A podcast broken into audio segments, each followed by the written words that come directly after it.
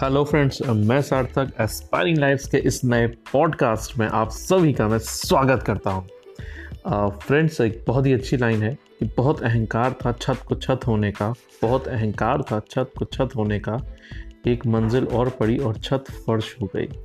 तो हम लोग को भी कई बार अपने ऊपर बहुत अहंकार होता है, लेकिन जब कोई ऐसा समय आता है तो हमें पता चल जाता है कि चीज़ों को हमें बहुत ओवर कॉन्फिडेंटली नहीं लेना चाहिए। ये कहानी है एक लड़के की, जो लड़का था, बहुत गरीब घर का था। अपने पेरेंट्स से ज़िद करा था कि मुझे शहर जाना है, आईआईटी की तैयारी करनी है, इंजीनियर बनना है। तो पेरेंट्स के पास उतना पैसा नहीं था, लेकिन जैसे तैसे उन्होंने मैनेज किया और उसको शहर भेज दिया। वो शहर की तैयारी करने लग गया। पार्ट टाइम वो एक बास्केटबॉल का कोर्ट था, वहाँ पे साफ़ सफ़ाई का काम करता था, जहाँ पे बहुत पैसे वाले लोगों के बच्चे आते थे और बास्केटबॉल वगैरह खेलते थे। तो ये अपना कोचिंग से पहले और कोचिंग के बाद में वहाँ पे टाइम स्पेंड करता था। तो उसका बड़ी एक तमन्ना होती थी कि वो भी बास्केटबॉल खेले और बॉल को जो है बास्केट करे। तो कई बार वो बच्चों से कहता भी था और कई बार उनको उसको टोक देते थे कि तुम अपना काम करो और यहाँ पे ऐसे डिस्टर्ब मत किया करो। तो एक दिन एक लड़का होता है वहाँ पे जो अमीर घर का होता है, वो अपनी एक गर्लफ्रेंड लेकर आता है। तो ये अपनी कोचिंग के बाद वहाँ आता है, सफ़ाई कर रहा होता है। तो लड़के को थोड़ा मौका मिल जाता है टशन मारने का मतलब जो अमीर घर का लड़का होता है। तो बुलाता है कि आओ बेटा इधर आओ। होता है ना स्टाइल में लोग बुलाते हैं। तो मैं बहुत शौक था ना, आओ ये बास्केट करो।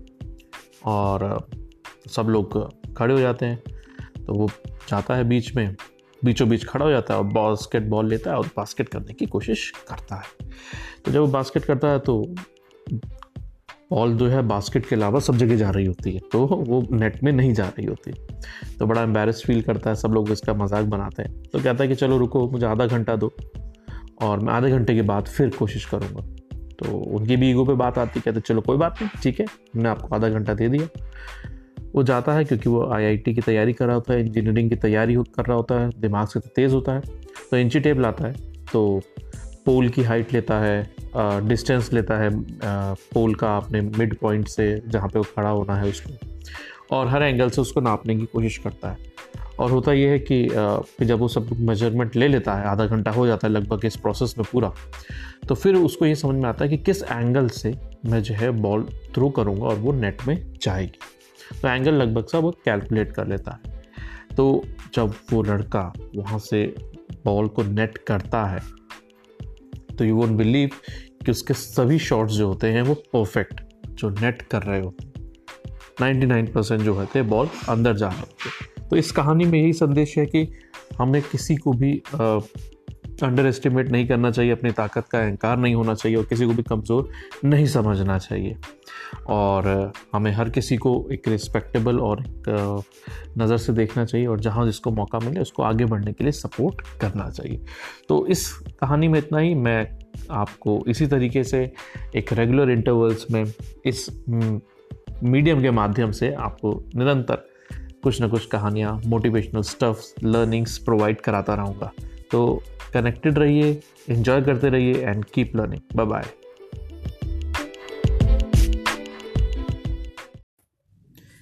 hey hello दोस्तों, मैं सार्थक एस्पायरिंग लाइफ्स की इस नई ऑडियो मैसेज में आप सभी का स्वागत करता हूँ। दोस्तों एक बहुत अच्छी लाइन किसी ने कही है कि बड़ा आदमी होना अच्छी बात है। लेकिन अच्छा आदमी होना एक बहुत ही बड़ी बात है। तो दोस्तों, ये एक कहानी है एक व्यक्ति की, जो रोज़ एक लोकल ट्रेन में सफ़र करता था मतलब ऑफ़िस से घर घर से ऑफ़िस, और ट्रेन में जाता था। जैसे पैसेंजर ट्रेन वगैरह होती है ना। तो उसमें यह था कि वो रोज़ अपनी एक डायरी लिखता था, जिसमें अपने रोज़ के जो अनुभव होते थे, अपनी यात्रा के या दिन के, उसको ज़रूर मेंशन करता था। तो एक दिन वो नोटिस करता है कि एक लड़का जो पानी की बॉटल बेच रहा है ट्रेन में तो एक जो, जिस बोगी में बैठा होता है जिस कंपार्टमेंट में बैठा होता है वहाँ पे एक फैमिली बैठी होती है। तो वो आता है पानी की बोतल बेचने के लिए और उनसे, उनको ऑफ़र करता है। तो होता ये है कि वो एक व्यक्ति होता है, कहता है कितने की? कहता है, बीस रुपये की। तो कहता है, बीस रुपये की क्यों? पंद्रह रुपये की देनी चाहिए तुमको।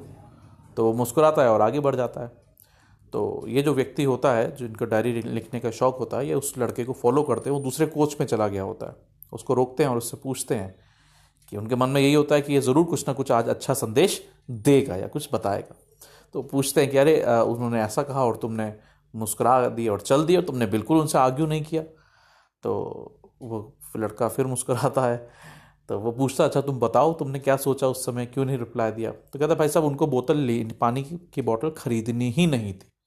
कहते अरे, ऐसा कैसे? तुम कोई अंतर्यामी हो? तो दोबारा पूछते कहते नहीं, उनको खरीदनी ही नहीं थी। तो कहते क्यों? तो कहता वो इसलिए कि जिसको प्यास लगी होती है, वो पानी की बोतल मुझसे लेता है, अपनी प्यास बुझाता है और पैसे पूछता है और मुझे पैसे दे देता है। वो इतने आर्ग्यूमेंट और इतने वाद विवाद में अपने एनर्जी वेस्ट नहीं करता है। तो उस व्यक्ति ने अपने घर गया और उसने डायरी लिखी और उसको बहुत कुछ लिख डाला इस अनुभव के आधार पे। ये सभी स्टूडेंट्स और सभी युवा वर्ग के लिए है।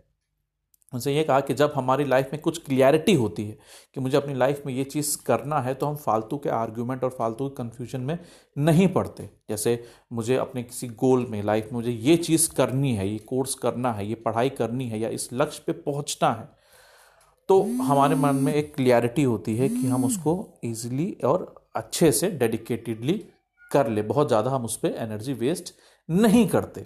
लेकिन जब हमारे मन में कन्फ्यूज़न होता है तो हम दस लोग की सुनते हैं, दस लोग से आर्ग्यू करते हैं उसमें, उस गोल में हम कमियाँ ढूँढने लग जाते हैं। तो अगर हमारी लाइफ में तीन चार इस तरीके के गोल होते हैं तो हमें यह ध्यान रखना है कि हम कहीं तीन चार गोल में उलझ के ना रह जाएँ। किसी एक गोल को पकड़ें और पूरी एनर्जी उसमें लगाएँ और फिर धीरे धीरे आगे बढ़ते रहें। अगर कोई कन्फ्यूज़न है तो किसी एक्सपर्ट की सलाह लें, उनसे डिस्कस करें और बिल्कुल भी हताश ना हो पॉजिटिव रहें और इसी तरीके से अपने लाइफ के क्लैरिटी पहले एक्शन ले लें और ज़्यादा इधर उधर के आर्गूमेंट में ना पड़े। तो that's all for today bye bye take care